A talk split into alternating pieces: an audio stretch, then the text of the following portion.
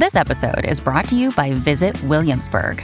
In Williamsburg, Virginia, there's never too much of a good thing. Whether you're a foodie, a golfer, a history buff, a shopaholic, an outdoor enthusiast, or a thrill seeker, you'll find what you came for here and more. So ask yourself, what is it you want? Discover Williamsburg and plan your trip at visitwilliamsburg.com.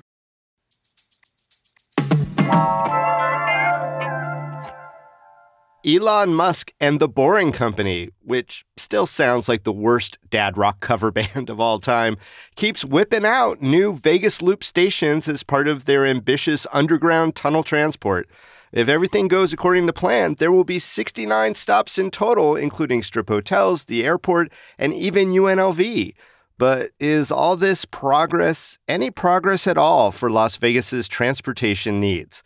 Today on CityCast Las Vegas, we revisit an episode with influential traffic plan engineer Ray Delahanty.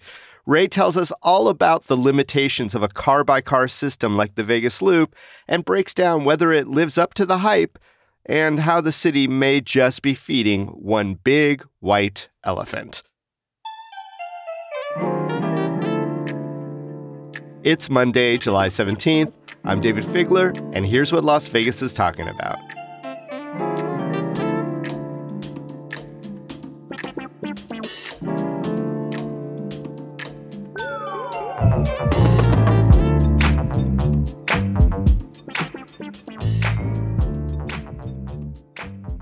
Ray Delahanty, welcome back to CityCast Las Vegas. Glad to be back, Dayvid. Okay, so let's just jump right into it. The Las Vegas Loop, is it a solution to some of our public transit issues? No, I, I don't think so. I don't think it is. It's just, it's far too low capacity of a solution and really too high of a cost until you can get to the point where maybe you can have driverless cars in the tunnels that might make it a bit more viable. The biggest driver of costs for a transit agency is the salary and the benefits for the drivers, right? If you've got a bus that carries 40 people, you're spreading that cost across potentially 40 passengers. What they're doing with the Vegas Loop is, you know, they usually only have one passenger in a vehicle. They might have three, but there's still one driver. And so you've got this enormous fixed cost with the the drivers for for each of these vehicles. It's a very specific use case with a convention center, and what I compare it to, it's the same sort of geography as an airport terminal, where if you have a big airport like you know the Harry Reid Airport. What you typically have between concourses is a tram system. It's a driverless tram, so you don't have you don't have the fixed costs of the driver's salary and benefits but you also have a vehicle that you can roll luggage onto and you can carry things onto easily. People who have mobility issues can still use those, but it's a lot more difficult with with these single vehicles. It's a lot more cumbersome to try to load cargo into them if you have any kind of cargo. It's a lot more difficult for people with mobility issues. And so that's really what these cities need to be looking at and thinking about when they consider you know having a transit system that consists of tunnels underground that just have essentially taxis in them. Yeah. Well, what's something good about that Vegas Loop project as it exists right now? Um, I think the lights are really pretty. It's got really nice lights. Pretty lights. It's okay, got Ray. good lighting I got you. design. Yeah. You're, you're screaming that you're unimpressed by going with pretty lights as your top example of good, my man. Well, okay. So I'm somebody who actually enjoys taking public transit. You know, I ride the bus. If I'm in a city that has a subway, I actually enjoy riding the subway. You know, the people who built the loop system are the type of people who don't really like taking public transit. They'd rather be in their own car or in a taxi or in a ride hail of some sort. And so if you're the type of person who doesn't like rubbing shoulders with the masses in some sort of larger vehicle. sweaty, dirty hoi polloi. sure. Then then something like the loop is probably a little bit more palatable to you, but it's not really a sustainable, scalable solution to large transportation problems. Well, let's look at the other issue besides the transit congestion above ground. And that's the Vegas heat, right? We we drive around up there on, on, on the surface streets, they get really hot, they heat up our city. Shouldn't we be focused on maybe getting roads underground, maybe all roads underground at some point? Yeah, I don't know. I mean, I think there's a call for an underground transit solution. I think some sort of subway or higher capacity transit vehicle makes a lot of sense running up and down the strip. But, you know, one other idea for the tunnels that they're excavating for the Vegas loop, yeah, you know, you could turn those into bicycle or scooter tunnels or something like that. It would be nice to have like a little air conditioned bike ride from, you know, one of the resorts to the convention center or one of the other resorts. Sure. Do you do you think that there would be room in this new underground infrastructure of tunnels to add those kind of things, or that if I don't know if Tesla or Boring fails somehow, that we could use that underground infrastructure that's already there for something more transit friendly or public transit friendly or bike and walker friendly? Yeah, I mean the whole idea behind the Boring Company is that the tunnels are very minimal. They're really only big enough to carry the vehicles that are manufactured by another subsidiary, right? So you can't fit in like a bike lane next to where, where, the cars drive in one of these tunnels. So it would be a situation where if, you know, one of these companies goes under, then, you know, the city and the county could be left with a major white elephant, right? Mm. And then you have to figure out some way to repurpose it or just close them entirely. So the city the city of Las Vegas and, and Clark County might want to think at some point what's plan B if you know the Boring Company or Tesla pulls out of the entire operation. Yeah, and and I think a lot of people who are focusing on the uh oh concepts that are associated with this whole thing and Tesla's in particular, that's on their mind. What what things are on your mind, Ray, as far as the the things that could potentially go wrong, or that maybe the uh, city of Las Vegas and Clark County and their desire to fulfill hype dreams because that's what we're built on, are maybe overlooking?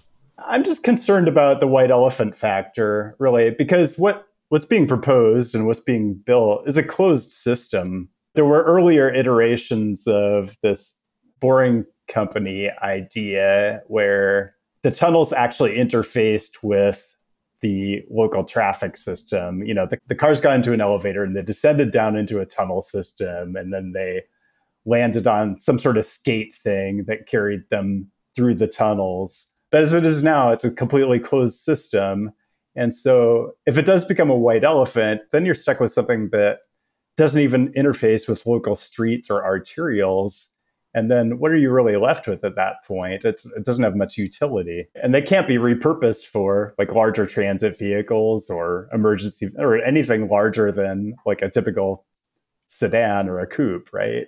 Why is it that they can't be repurposed? Right. The Boring Company came up with this very specific type of boring machine the big driver of costs in tunneling is the boring itself, right? And that's driven by the diameter of the tunnel. Mm-hmm. If it's 30 feet instead of 20 feet, it doesn't cost one third more to build. It costs quite a bit more to build because you're dealing with a whole circumference and a whole lot more complexity. Mm-hmm. So the whole idea is to make the bore as small of a diameter as you possibly can. And so what they're building can only really be appropriate for smaller vehicles.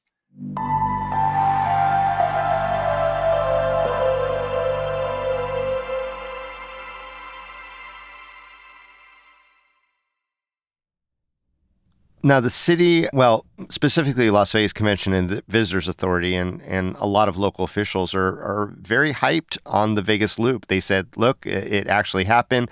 They're throwing out numbers of capacity that seem pretty big. I read a story from June of 2022 in the Las Vegas Review Journal. It said that they had already pushed 700,000 people through that.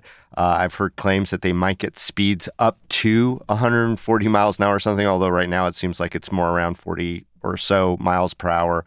Is there a potential that those numbers are right and that the elected officials are having good cause for celebration? I think you know, th- this thing has been through so many iterations. When the guy who runs the boring company first came up with the idea, it was going to be like 130 mile per hour kind of frictionless hyperloop type te- technology. And they couldn't make that work. And then it was going to be like 50 or 60 mile per hour with cars on these skate type of things that had side wheels like a roller coaster that guided themselves against the walls of the tunnel. That didn't work either because the ride was far too rough. They couldn't make the tunnel smooth enough to work. And, you know, at a certain point, Mr. Musk said, well, it's just going to be Teslas and tunnels at this point. And so that's what it is. So if we've got elected officials who still think they're going to run at 130 miles an hour um, with these very high capacity numbers, I think that ship sailed a long time ago. Yeah, but they are, you know, saying that they're, I guess, documented. I don't know how the auditing works. I, I tried to find that. I, I don't know how auditing works at all with a private company, but you know, you still do have Ray a, full tunnel once built that goes from the airport to the stadium to downtown Las Vegas with that full loop.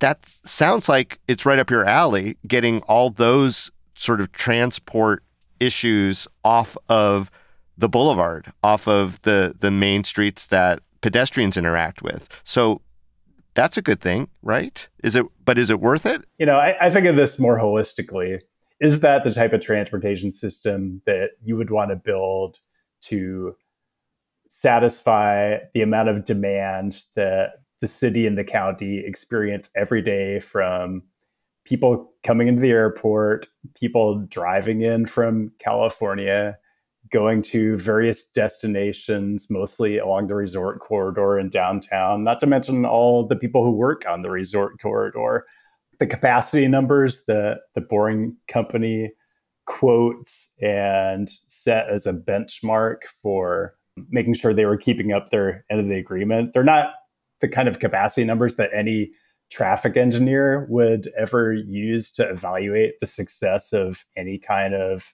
transportation system. So it's a it's a little weird. It feels Well, how far off are they, Ray? I don't know the exact numbers, but it sounds like their capacity is going to grow and grow as the loop expands. But what would it take to I- impress folks like you as far as the capacity that would prove that this is really important for our community? Right. I mean, the way, so I have a traffic engineering background. So the way I think of capacity is how many people can you move past a fixed point? Because when you get into talking about, well, our system can carry this many people an hour, well, yeah, that doesn't mean a lot. I mean, a system can be as big or small or in multiple directions. You really just want to talk about vehicles past a fixed point. And so what I what I understand the operating protocol is is they move a vehicle past a fixed point every 6 seconds. The the safety standards that they're trying to be consistent with require that. And if the cars carry a maximum of three people, then the way that maths out is that's 1,800 people an hour past a fixed point. Well, a subway in a tunnel underneath the East River in New York carries something like 25 or 28,000 people an hour. So that's over 10 times as many. So hmm. when I think about what a good transportation solution is for a corridor like you have in Vegas, which has such high demand, I'm not thinking about 1,800 people an hour past a fixed point. I'm thinking like an order of magnitude higher. And the, the loop just does not fit that bill. I, I didn't hear a lot of and look, people complain in Las Vegas about some of the most minor things, but I didn't hear a lot of complaining about the process of the dig for the the loop that does exist right now. And they're about to, or if they're already starting embarking upon expanding that loop, and some claim that it's going to be done before the Super Bowl.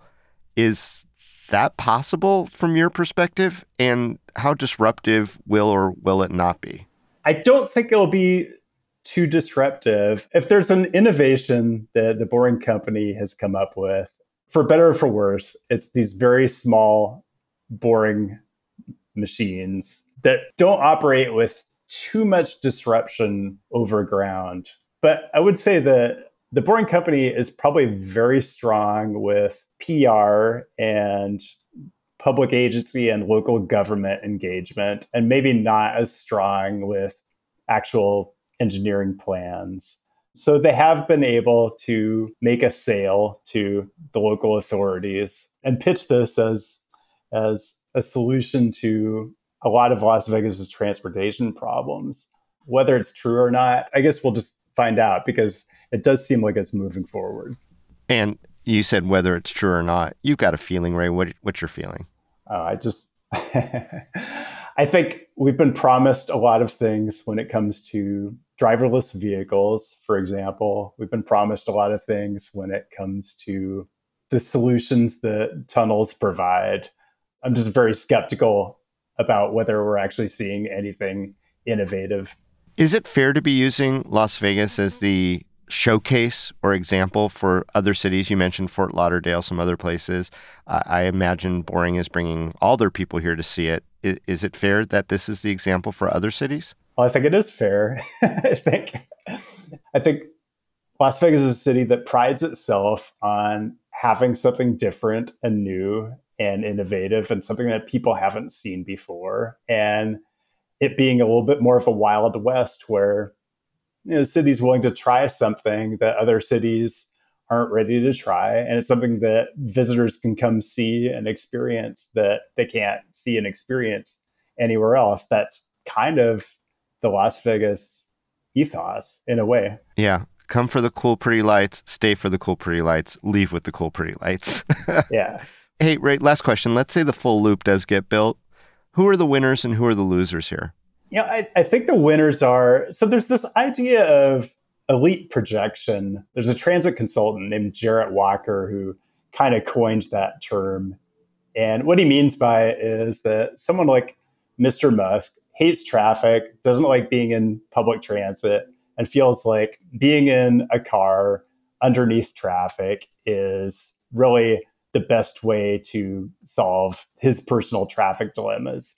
And that's the way probably a certain segment of maybe more affluent people feel about traffic. And so so people who want to take a taxi and want to have it be a quicker, less congested trip, those people are probably going to be winners. But people who might have really benefited from a more holistic transit solution, which I I feel is a much larger number of people they're not going to come out winners because it's a choice of investment priorities. And you're kind of foregoing a, a more a more holistic solution by building these smaller tunnels. You can only build so much stuff underground, right? Yeah. And there's already plenty underneath Las Vegas Boulevard as it is. And so there's limited real estate and you're really foregoing some other choices is it all hype then? I mean, the hype to value quotient, where are we? Yeah, the hype to value quotient is very high. I don't think the average person who lives in the Las Vegas Valley is getting a lot out of that. But we're it, it's it's a very high profile project. And whether or not taxpayer money is used, certainly LVCVA funds and resort company funds are being put towards this project, which may potentially have benefited the community in other ways too, that now are locked up. Hey, Ray, thanks again for coming back to CityCast Las Vegas, and we'll see you on the roads. All right. Thank you.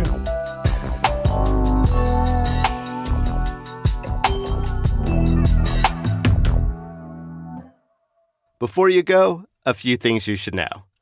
Alone among governors elected or reelected in 2022, Governor Joe Lombardo has pulled Nevada from a climate change alliance, a bipartisan effort led by states it aimed to curb greenhouse gases.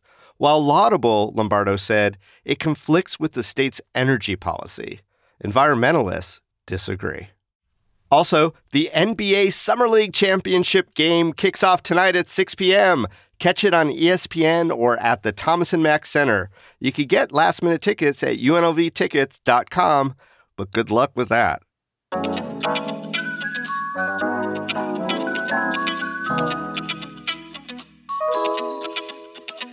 That's all for today here on CityCast Las Vegas.